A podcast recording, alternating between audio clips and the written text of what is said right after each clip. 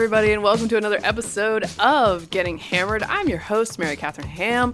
You are the Hammerheads. He is Vic Mattis of The Free Beacon. I am definitely over-caffeinated this morning, but moderately prepared. Hey, how about that? Let's see what happens when that happens. Hello, Mary Catherine. As you know, this is our 50th episode. Oh, yes. I definitely remembered that from when you told me 2 days ago. Celebration. You were probably under-caffeinated when I sent that. So just a thanks to our listeners, our hammerheads. We wouldn't have gotten here without you. And really, what I want to say is I hope you've been enjoying this journey as we turn into InfoWars. That's... Really.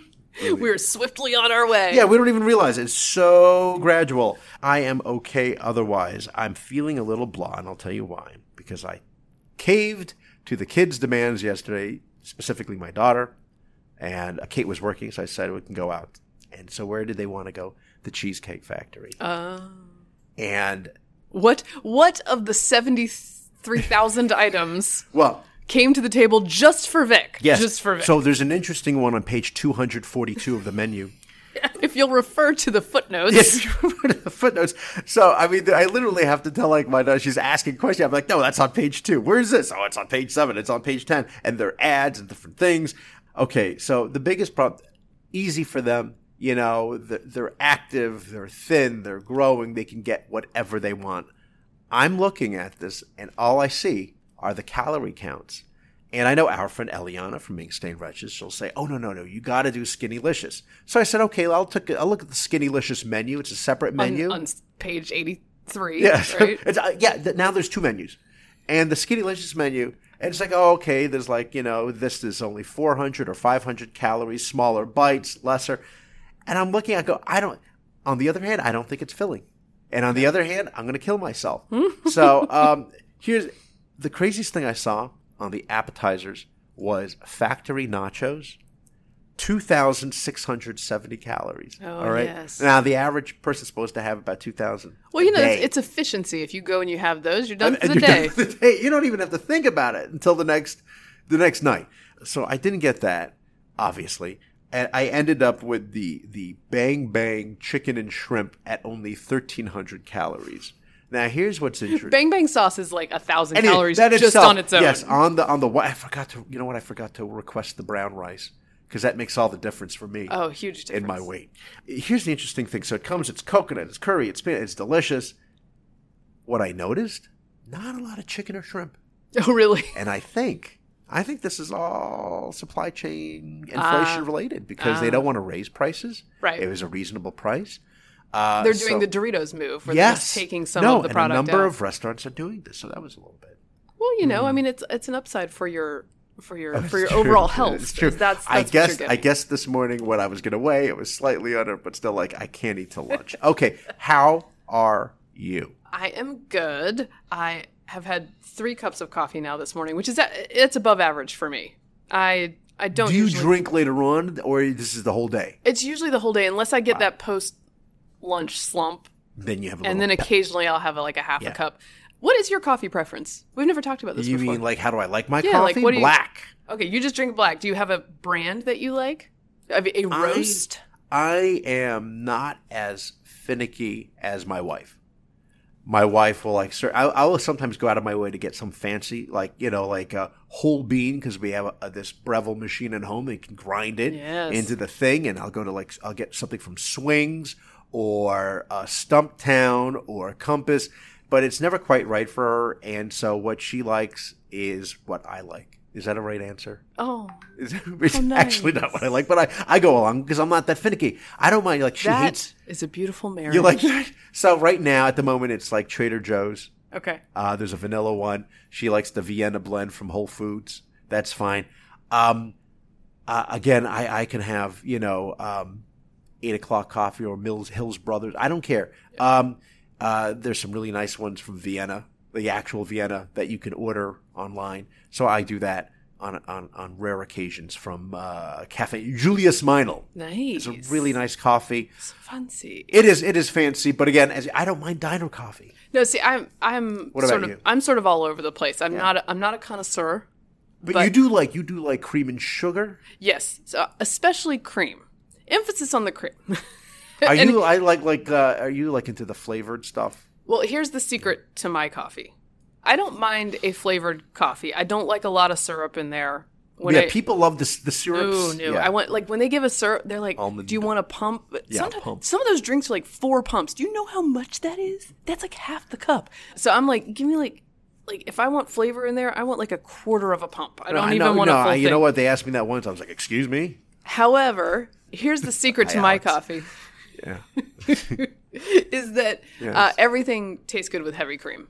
So you can drink any not half and half? Nope. Wow. Now, this is a carb thing. Uh-huh. Because if I'm ever – I don't really diet. I don't like to get into the diet culture.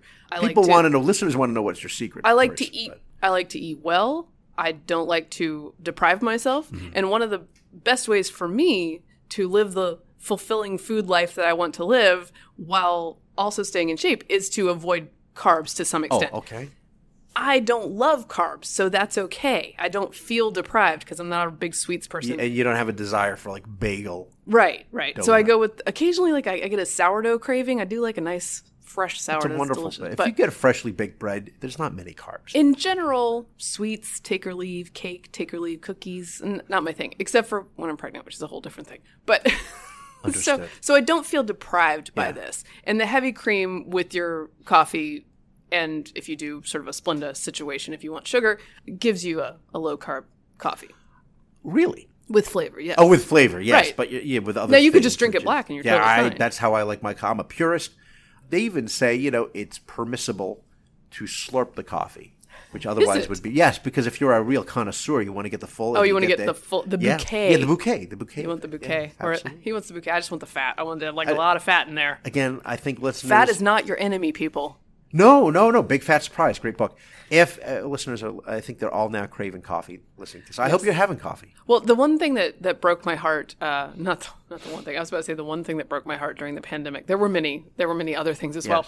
But one thing that was sad is that I had a Peet's coffee close to my house, and it bit the dust during the pandemic. And I love Peet's coffee. But again, I'm real high-low. At home, you can give me random Keurig or Nescafe even, and I'm tastes all right to me. My father-in-law is a big coffee drinker, black, strong, really packs a punch.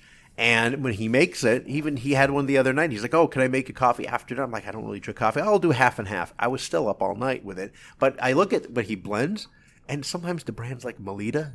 You know, Melita, that's like... I didn't know that was still around. I didn't know that either. Okay. My brother's a real optimizer of life. He's like one of these people who researches incessantly and then figures out the best thing. And then I just crib his life decisions. That's what I'm the beneficiary of this. But he's a person who's very specific about his coffee. And so at his house, and then my parents have also inherited this, they have a very specific process that is like the beans are weighed by the gram. Oh, they do it by the scale because you can, they tell you about this. Right. I just eyeball it, but you can really get into it. So they're deep. They're weighed. Wow. And then they're ground.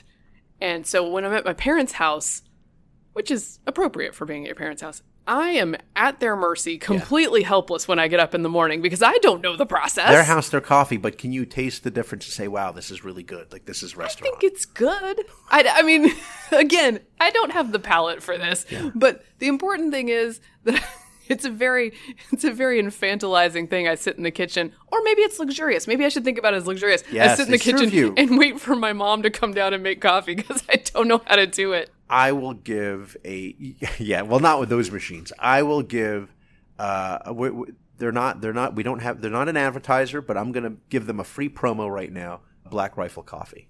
Oh, yes. They're very good. And I went to a Black Rifle store and it was connected to, I think it's called 8 Line or 9 Line, which is also like apparel, but it's connected to the same company in Savannah, Georgia, which was great.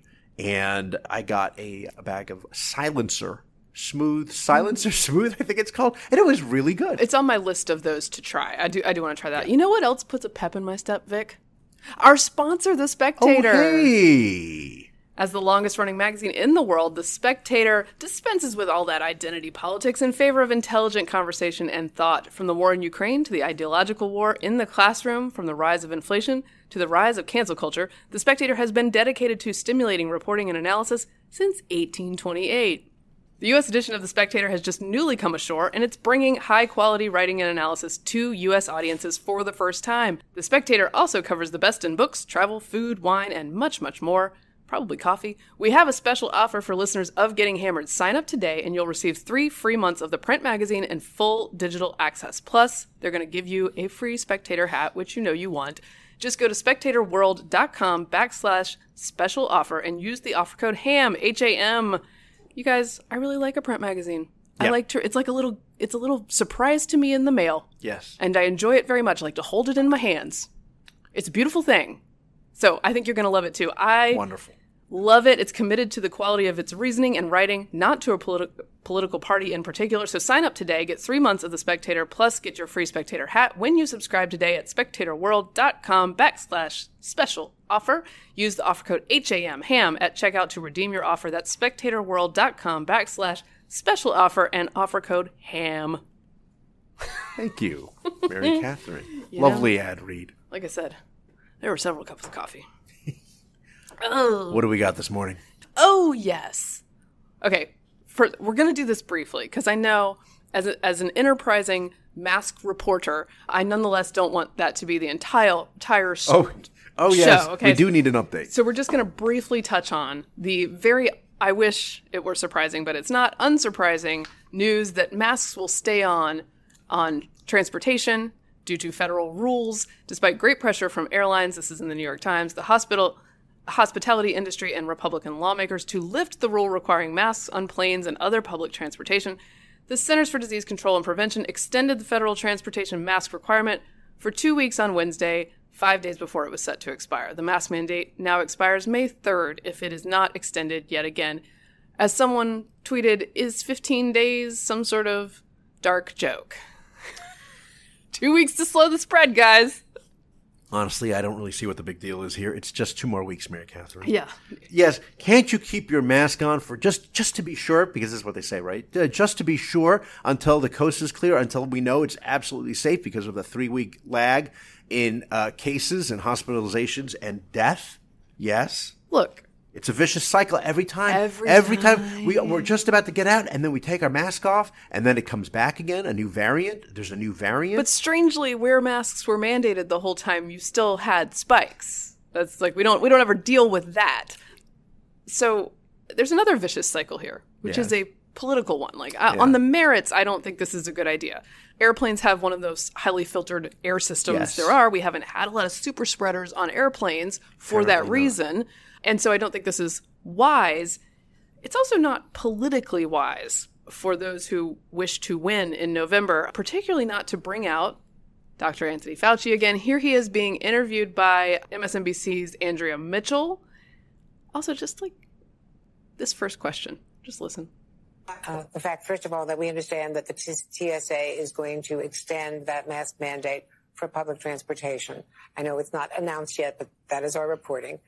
So given the fact that we're still seeing the surge in Europe, we're still seeing the effects here in the Northeast, why only 15 days? Why only 15 days? That's the question. Yes.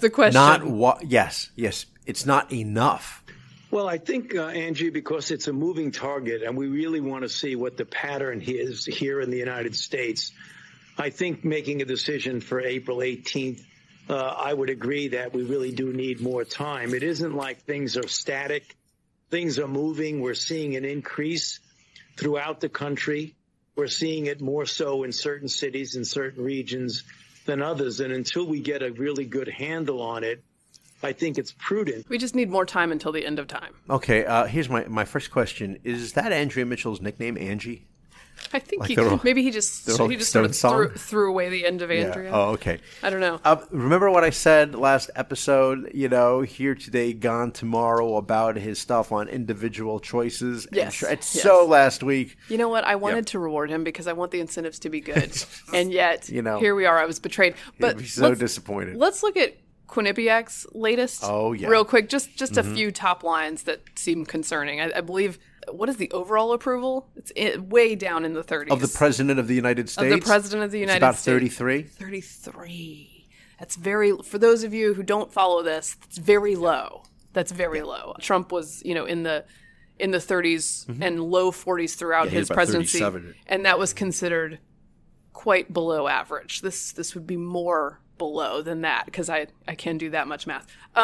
This is a thread that sort of comes from a progressive angle at this, but I want to read it. It was on Twitter. This is Will Stancil tweeting about this.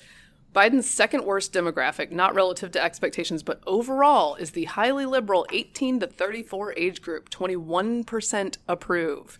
He is 47 points underwater, and yet, and this is his argument, DC still reflexively assumes moderation is the cure rather than the cause of the problem among young people.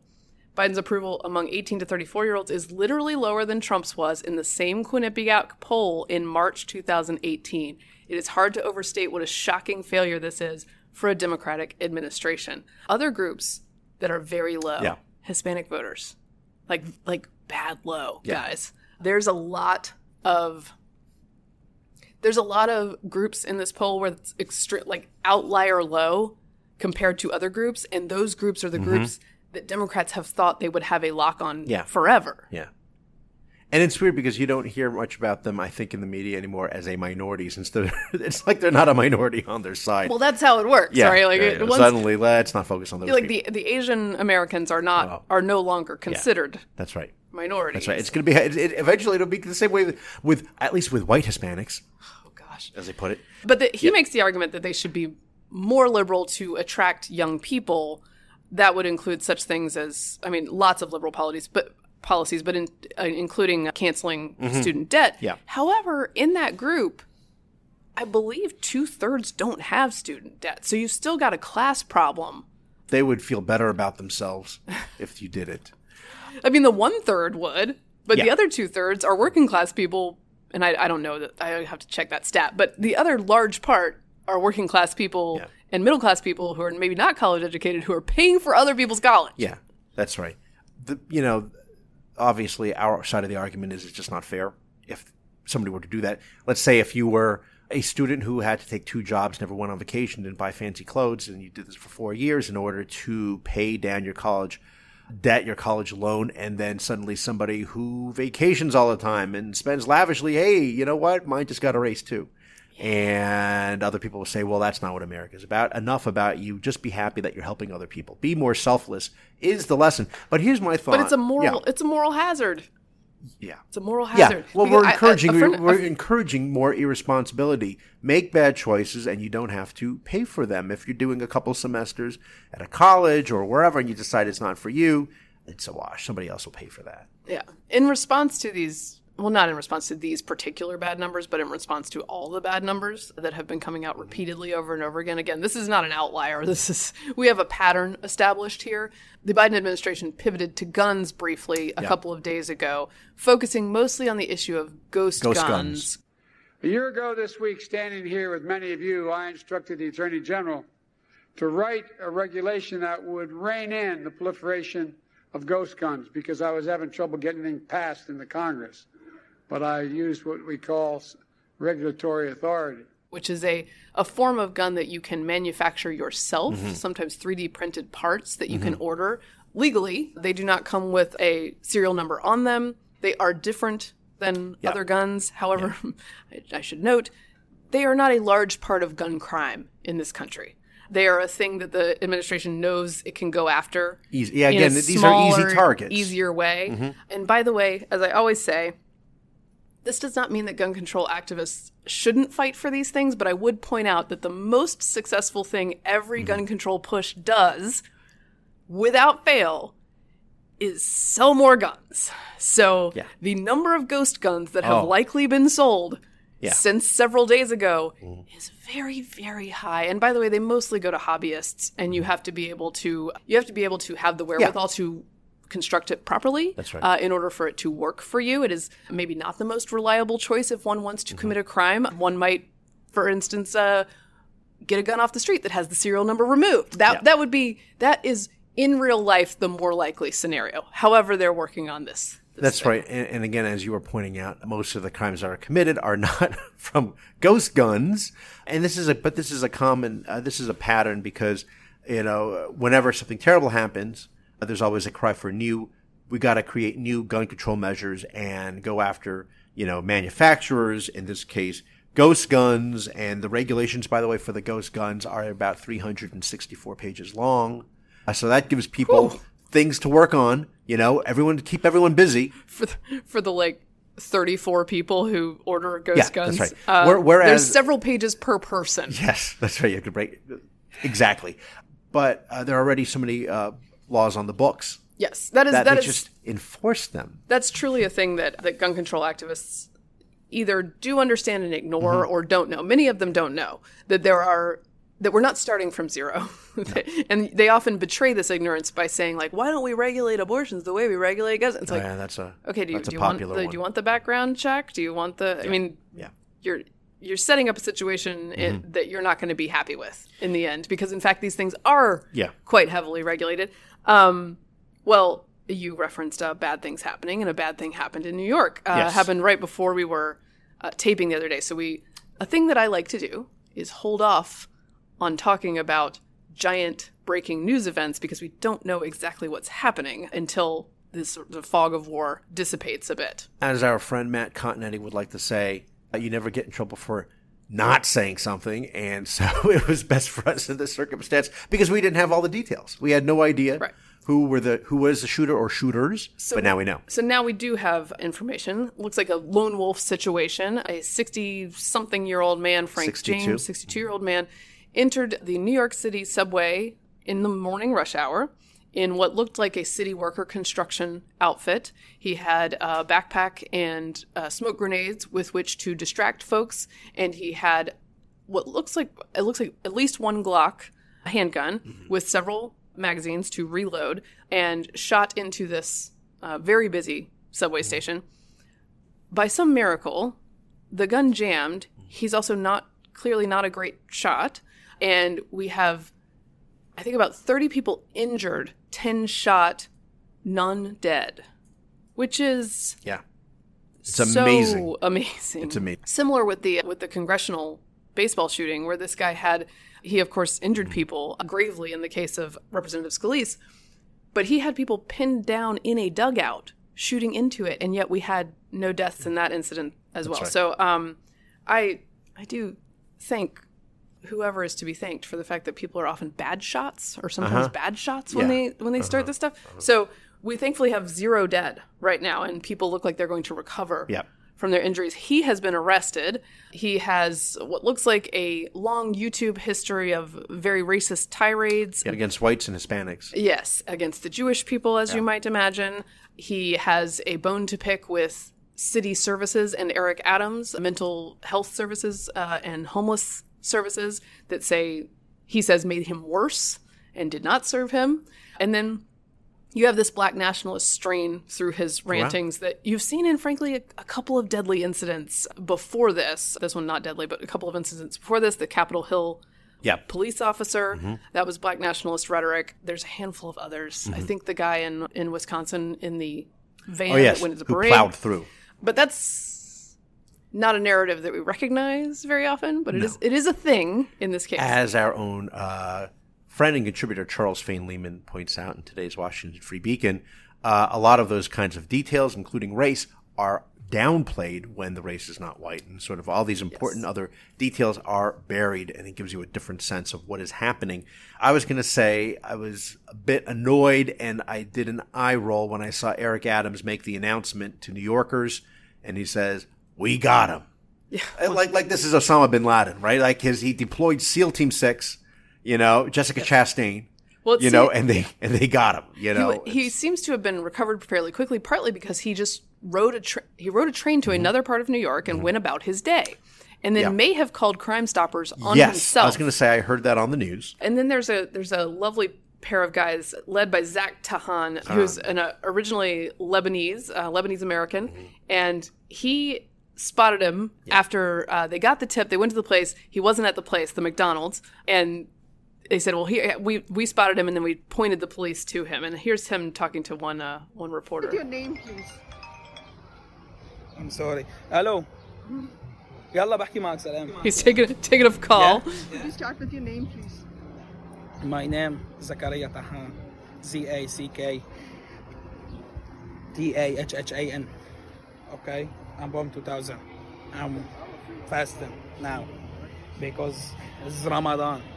You know, like I was working in the store and I was see the guy, and I told when I see the guy, he was back, he have bag and he was walking in the sidewalk, and I told him this is the guy, he killed the 7 people. I told the police and we catch him, thank God.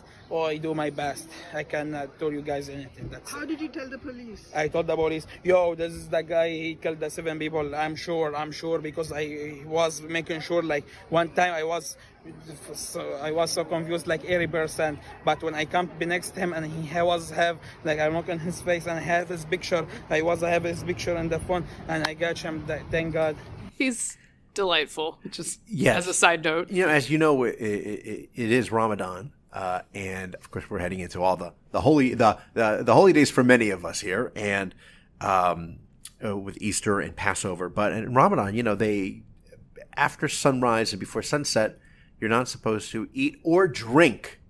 So it's really quite remarkable that he was on the ball. I'd be a mess. And it's like a month. Yes. It's a whole month.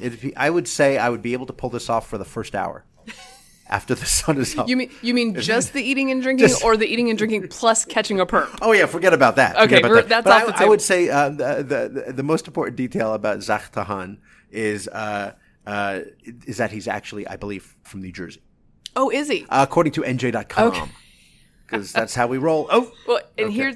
Here's he is. I just want to highlight him again because here he is taking New York One's microphone and interviewing other witnesses to this event. I see the police car, We tell him this is the guy. This is the guy. He did the problem in the Brooklyn. When we saw this guy, we were like between 70% to 80% sure. Is it him? Is it not? So we pull up the picture, the Amber Alert on our phones. We saw the picture.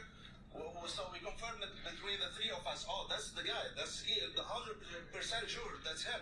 So we were ready to call the... Zach is holding the mic, doing the work here. He's taking charge. It's great. We saw the... Fantastic. Yeah. Thank you to those guys for keeping their heads on a swivel. So, understandably, the gun control talk is high again because this coincides with the push from the Biden administration, and then there's a shooting, and now we're going to have this discussion in the public square. In the media. So the discussion never deals with, by the way, the first thing on the list, which is that the right to own a gun is in the Constitution, and one must deal with that in order to get to the second part of whatever one would like to do. The vast majority of commentators and media are not pro-gun, and so they just sort of skip over that part. Yes. Like, well, what do you want to do? You must do something. Well, there are limited things that one can do. So on The View, which is a place where all these things get discussed once they come to light, we have, or once they're sort of in the zeitgeist, we have Joy Behar explaining her take on guns. The Supreme Court is poised to pass a bill contradicting the New York City state laws. We have very strict gun laws here, and they would like it to be, apparently somebody has put this on their desk, that New York should be an open carry state and an open carry city. With all of the density in this city, they want people running around with guns. People, middle-class people, will be leaving in droves if that happens. They will, and this is this... A couple things. Yeah. This is the part where I believe our friend Steve Gutowski from The Reload, his head exploded. Yes. I'm gonna bring in a couple points. Please here. Do. Number one, the Supreme Court did not pass a bill. It deals with legislation that has been passed by legislators and decides whether they are constitutional or not. It did not put anything on the desk. Someone filed suit against New York cities and New York State's laws, and then it goes up to the Supreme Court through the judicial system, and then the Supreme Court decides upon this. So that's number one. And then Steve Gutowski, I'm gonna let him help me. Yeah. Fact check, because he is. And by the way, you should check him out. He has his own site, thereload.com. He is a Free Beacon, former Free Beacon warrior, and now he's at thereload.com. And he really is great on these issues and great at educating those in media who often don't know that much about them. So he said.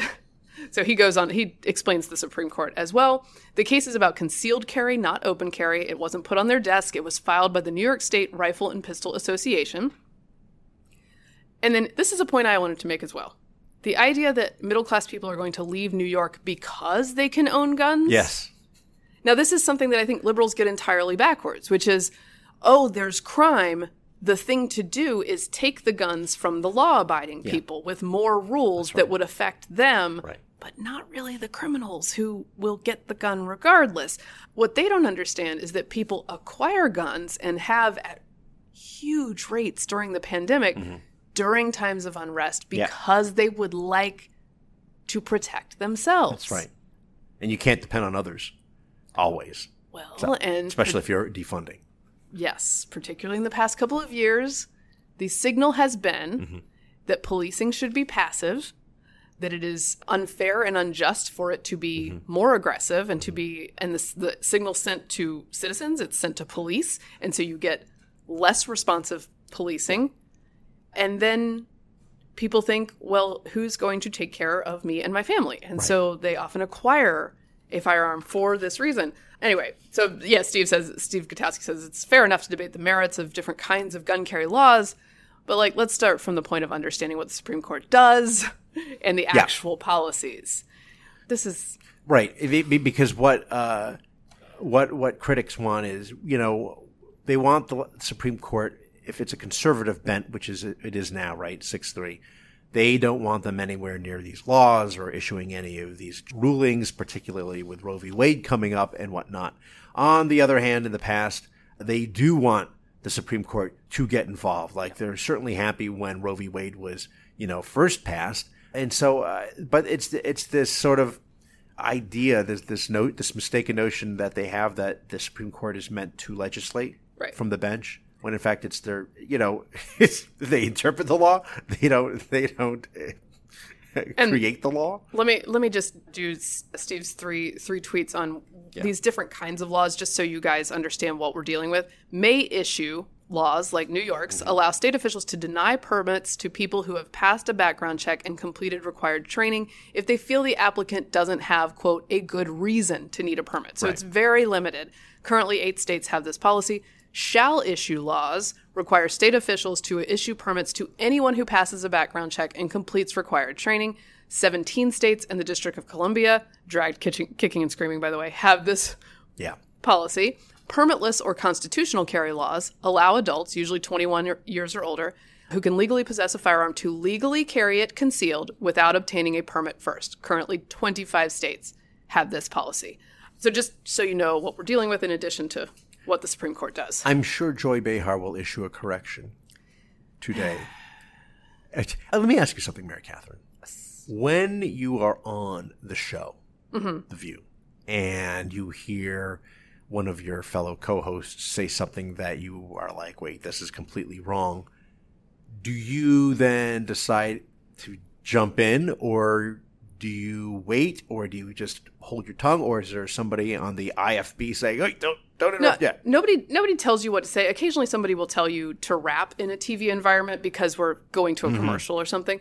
But in my experience, I've never been told what to say. There is a sort of collegial consideration about how much you want to push on any given issue, because you have to work with these folks. And by the way, I try to be very strict about never personal. I do occasionally tell jokes or get a little snarky, but I'm not a mean commentator, and I hope that buys me a little leeway for making my points. The thing about The View, I think, is that people are often coming from somewhere so very different from where I am. Like, this is about as far on the other end from me as one can get. So so finding the bridge between these two points, especially if it's just you and there are 3 or 4 other people who agree, is very difficult. However, Alyssa Farah, who's my colleague at CNN and is a former comms director at the Trump White House, she also is not where I am on this issue. So she, here she is when talking with Sonny Hostin on The View. Would you agree and concede that no one needs an AR-15 or an assault-style weapon across the board? Because hunters, if you're a good hunter, I don't think you need to use that to shoot a deer. So yes, though I think it's often misrepresented what is considered, like an AR-15, yes. But I think that there are times that we misrepresent just because a gun looks scary. There's this notion that it's a higher caliber. But there was a ban on it. She's correct about the caliber. The AR-15 is not even close to the most powerful hunting rifle. No. Two.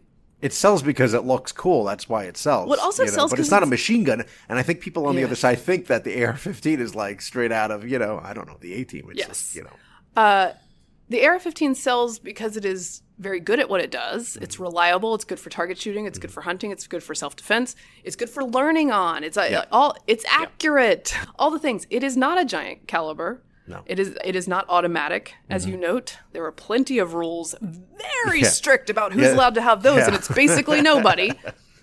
A lot of people in media do think semi-automatic means is automatic, and I don't want to get into gun minutia, but just semi-automatic is you pull the trigger, one bullet fires. Mm-hmm. An automatic is you pull the trigger, you can hold it down, and it fires a lot of rounds. That's right.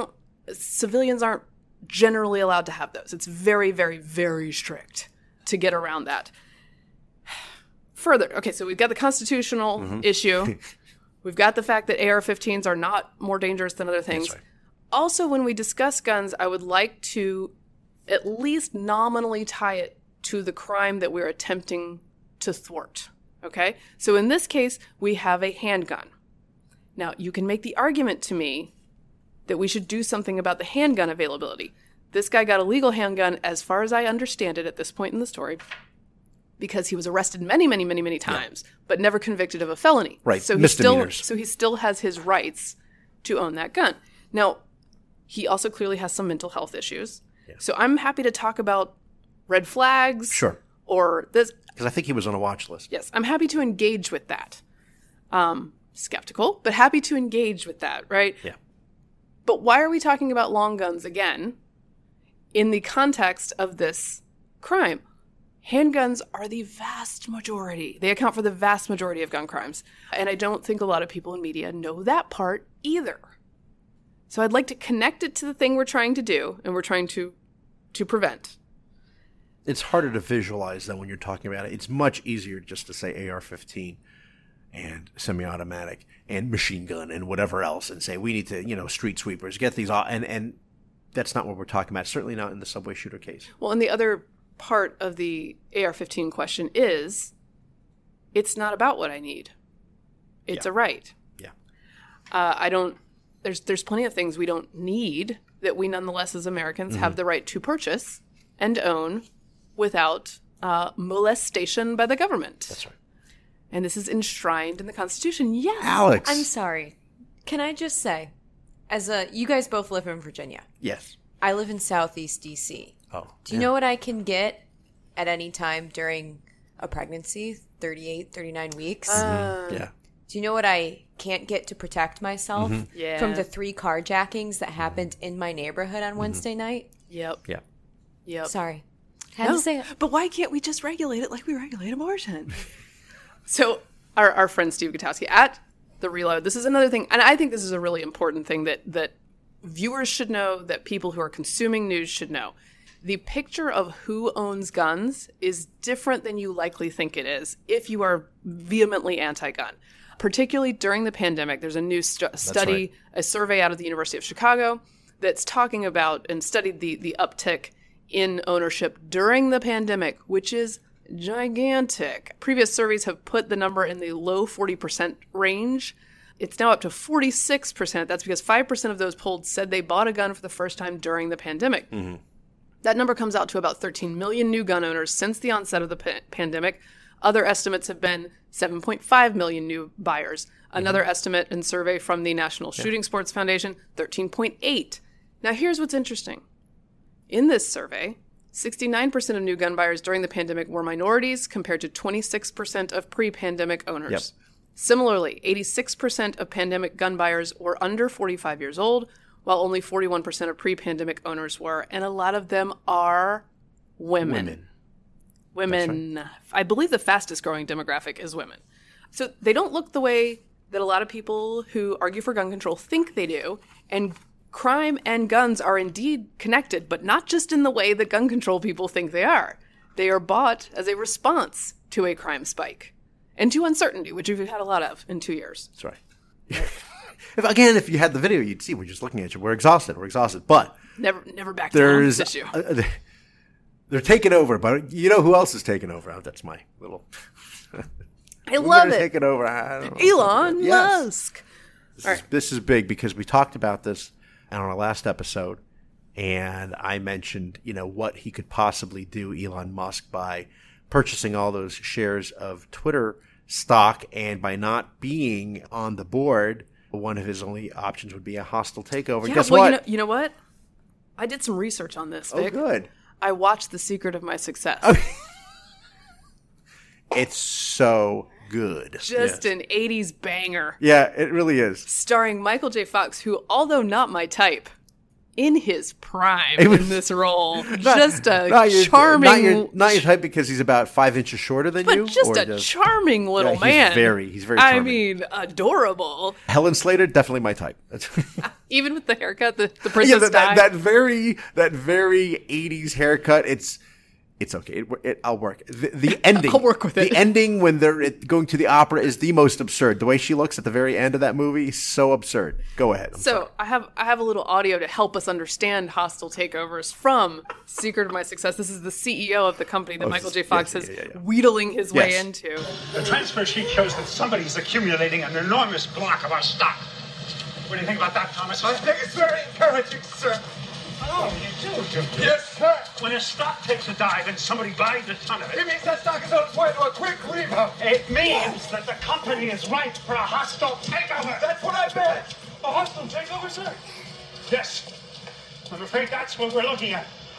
I want each of you to examine your department and see where you can cut costs. Cut them to the core. We need to raise capital quickly so we can boost stock support. Right. Boost it. Boost it to the moon. They're running. If people are wondering, because the boss, the head there, the CEO, he's running on like a track on top of the skyscraper when jogging was a new and exciting thing in the 80s. Yes. And so everyone had to find they're all out of shape except for him. He's obsessed with it. I'll also say the late actor who plays the Michael J. Fox's uncle, the villain in this movie, such a wonderful actor. He was also great in The Hunt for Red October. Yes. So. That's fantastic. It. So this movie is just, by the way, just rife with 80s wonder. Yes, it is. The saxophone solos, the synth. Oh, the music. The music. Did you actually go back and watch? Oh yeah. Oh yeah. How about the older woman seducing him? Aunt Vera. Well, what I wanted to do, did not want to do at all, was look up how old the actress was who played Aunt Vera. Who is, by the way, this is just the story. I just want to set the scene. You have to watch the movie. The scene is like, this is the story of a plucky, Midwestern, college-educated white man who comes to New York City and gets in with the giant company his uncle owns and pulls himself up by his bootstraps, at which point, when he's still in the mailroom, he is definitely sexually harassed, if not assaulted, by the wife of his uncle. Yes. So Aunt Vera. Yes. Aunt Vera is a sexy older lady. Right. She has the hair. She's got this big, frizzy hair. She's a sexy older lady. She wears a lot of lipstick. She wears a lot of fab 80s clothing. Mm-hmm. She is also the sexy owner of the franchise in Major League. Yeah. Oh, yes. Same actress. That's right. I looked her up. Do you know how old she was at the time of this? Something awful is going to tell me that she was actually younger than in my mind. In my mind, I'm thinking she was in her 60s, But no, she wasn't. How old? She was 38 years old. Oh, man. I will say, you know what though? People looked older back then. They did. They were all okay. Okay, Alex sang so hot. You're talking about the Aunt Vera, Helen Slater, Michael J. Fox, young Michael J. Fox, so hot in his prime, so hot. Yeah. Yep. Okay. Sorry. All right. Thank you, Alex. So the point being, Elon Musk is primed for a secret of his success. Yes, that's right. Takeover of Twitter. That's right, because he is now offering for a total of $43 billion, but roughly $54 a share But he's going directly, basically he's making the case directly to the shareholders. He doesn't have a seat on the board, and that's how a hostile takeover can happen. Or if the company, who is unwilling, meaning that it's hostile, wants to be bought by him for $43 billion, then he'll take a board seat and he'll work it through the board. I don't know which is easier, which is harder. I will say this. Listener David M. Knights also reminds us another great movie about hostile takeovers is Other People's Money, which was 1991, directed by Norman Jewison. Now I gotta watch that one. Yes, and starring Danny DeVito and a young Penelope Ann Miller, but I'll still go with Helen Slater. The ending, the hair and the music. I mean, it's the hair is. And Aunt Vera ends up with Michael J. Fox's friend. Don't spoil it! I'm just kidding. She ends up with the other guy from the mailroom. That's great. It's a happy ending. That's actually beautiful. It's a story of class collision. Yes. You know? Yes, and of course, because the villain and Aunt Vera, they live in Litchfield, Connecticut. And this was a revelation to me when I saw it in the theater in the 80s, because I didn't know anything about Connecticut. I just grew up in New Jersey. I didn't realize what's out there and that there are all these rich people that live in Connecticut. And I asked, that's the first thing when I talked to Kate, asked her, what's Litchfield like? Just like, tell me about Litchfield. Yeah. Do you have a pool house? Right, no, not quite, but still nice. So you wanted to talk about Elon tweets people up in arms. Everyone's up in arms. So, there's a lot of pants sweating going on. Mm-hmm. Wow. Yeah. Wow. Here's the thing. I do not look to billionaires or politicians to be my saviors. Yeah. I'm not counting on Elon Musk to do all the things that I would like him to do, right? However, if I have to pick a billionaire, I have to pick a rich dude who's in charge of what is one of the sort of default public squares in the United States of America that has so much influence and is currently capriciously governed based on political viewpoints, I would choose a pro-free speech rich person and powerful person before I choose an anti-free speech. Now, here's the problem. The left has constructed an alternative view of free speech, which is, spoiler alert, not free speech. Okay? So that accounts for Robert Reich's confusion writing in The Guardian about how Elon Musk's idea of free speech is dangerous because it's free. And you see, we need more regulation of speech in order to be free. Right. That's how that works. Now, let me stipulate, as always, as people like Robert Reich often remind me, it's a private company. It can do what it wants. This isn't a free speech problem. Why are you worried? That's what we always hear, right? Yes. Same rules apply, man. Yeah. Why are you so worried? And what they're worried about is, A, that they will lose the power to impose their form of free speech, which is to shut up people who disagree with them, mm-hmm. or that form of free speech might be imposed upon them, which, by the way, I would speak out against. This is, again, the problem, because when you're talking about people like J.K. Rowling, or anybody else who dares to question these new ideas about gender and whatnot, they can't say that. They can't even say that they disagree or that what they think is a definition of a man or a woman. They will get blocked on Twitter. Well, Libs of TikTok was taken off Twitter today, as has been Babylon Bee. It's because they get into the gender discussions and they are deemed hateful. And I would just like – and here's what the left does, is the left takes everyone – I want the bounds to be wide. And on a platform like Twitter, you want to deal with abuse, you want to deal with threats, but I want the bounds of debate to be quite wide. Yeah. Now, I would also like for the platform to allow me ways to protect myself from people who are just being jerks. So a lot of latitude to protect what I see, but I don't get the power to limit what other people see. You see how that works? Robert Reich does not see. No, but a lot of it comes down to, at the end of the day, we know better, so we'll make these decisions. And weirdly, and I'm leave it to us. I'm talking about Robert Reich because he's one of the more prominent folks, mm-hmm. Progressive economist, very, very powerful on Twitter, influential on Twitter. I guess. Clinton's former labor secretary. Yes, he equates freedom with authoritarianism. So this is how his piece starts. The Russian people know little about Putin's war on Ukraine because Putin has blocked their access to the truth, substituting propaganda and lies. Years ago, pundits assumed the internet would open a new era of democracy, giving everyone access to the truth. But dictators like Putin and demagogues like Trump have demonstrated how naive that assumption was. At least the U.S. responded to Trump's lies. Trump had 88 million Twitter followers before Twitter took him off its platform. These moves were necessary to protect American democracy. Mm-hmm. But Elon Musk, the richest man in the world with 80 million Twitter followers, wasn't pleased. So he's first of all, it's a weird construction, mm-hmm.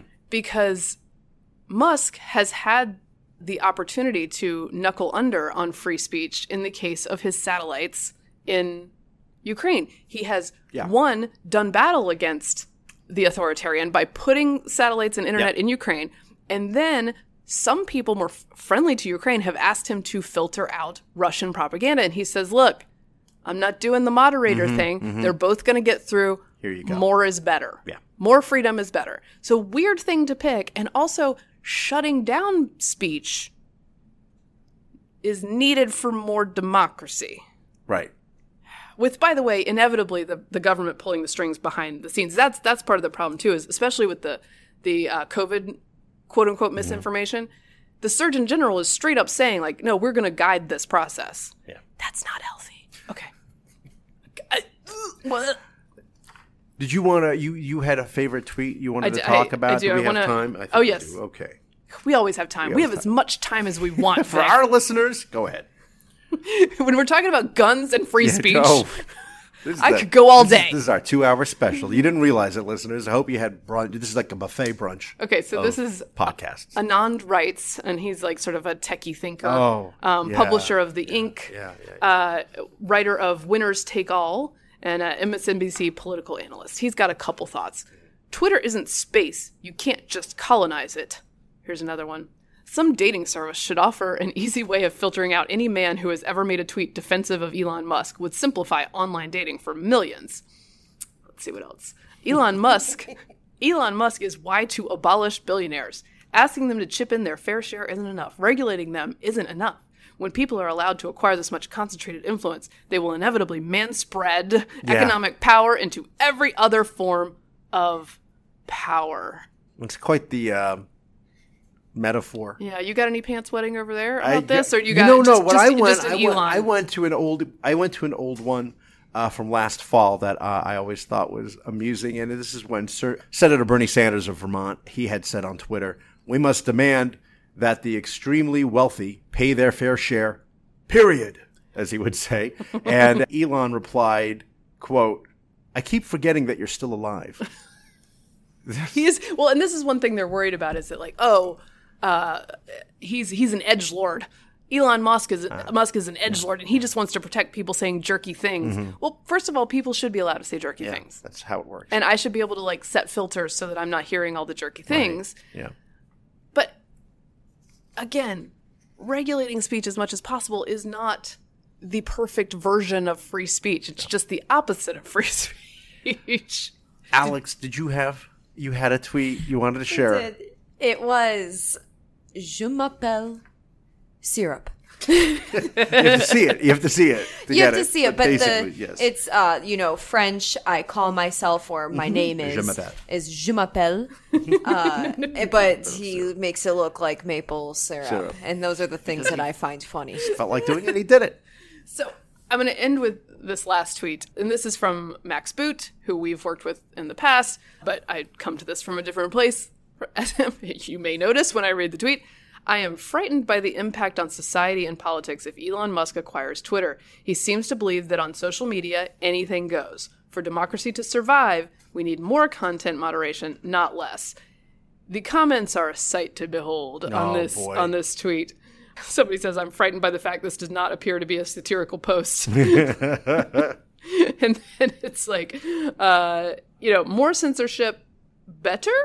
Like, it's just a string of these, because a lot of people in sort of professional intellectual circles have convinced themselves that there's a different form of free speech that they control that is the more noble form, when in fact the OG free speech is the good one. No. That's the good one, and it has a lot of bad speech with it, and that's the whole thing.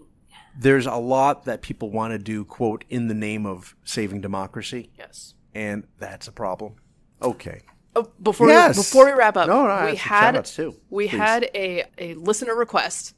Yes. To talk about Fairfax County Public Schools superintendent search, which I know Michelle Reed, a little bit of a niche issue. However, it is emblematic, as things often are in Northern Virginia and Washington, of the fights that people are having all over the country about schools and the fallout from these school closings. We will do that on Tuesday.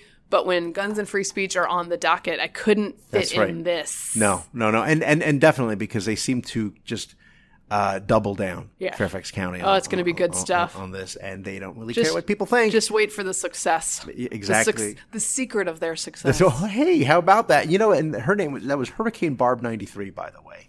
She also wanted to know if you had a recipe for pimento cheese. I do. It's like 5 generations old, and I have to ask for permission from my dad if that's allowed to go out. Wow. Okay. So next time. And I have that's a tease. That is a tease. And I have one other shout out to a listener, Jacob Adams. Jacob was a Free Beacon intern. He started listening. Thank you, Jacob. Tell your friends, Hoya Saxa, and Happy Easter. That wraps up another edition of Getting Hammered. Remember, you can subscribe to us on iTunes, Google Play, and Stitcher. And you can follow me on Twitter at Victorina Mattis. I'm at MKHammer on Twitter and on Substack, which is a pro-free speech platform that likes to troll Twitter, and I enjoy it. That's why I'm there. And you can also find me at MKHammerTime on Instagram. I also wrote in the Daily Beast this week about how Democratic Representative Tim Ryan is allowed to make an ad about economic war with China or economic fights with China without being called a racist. So if you want to check that out, that's at the Daily Beast. Thank you for being here. We appreciate it, Hammerheads. This has been a Nebulous Media Podcast.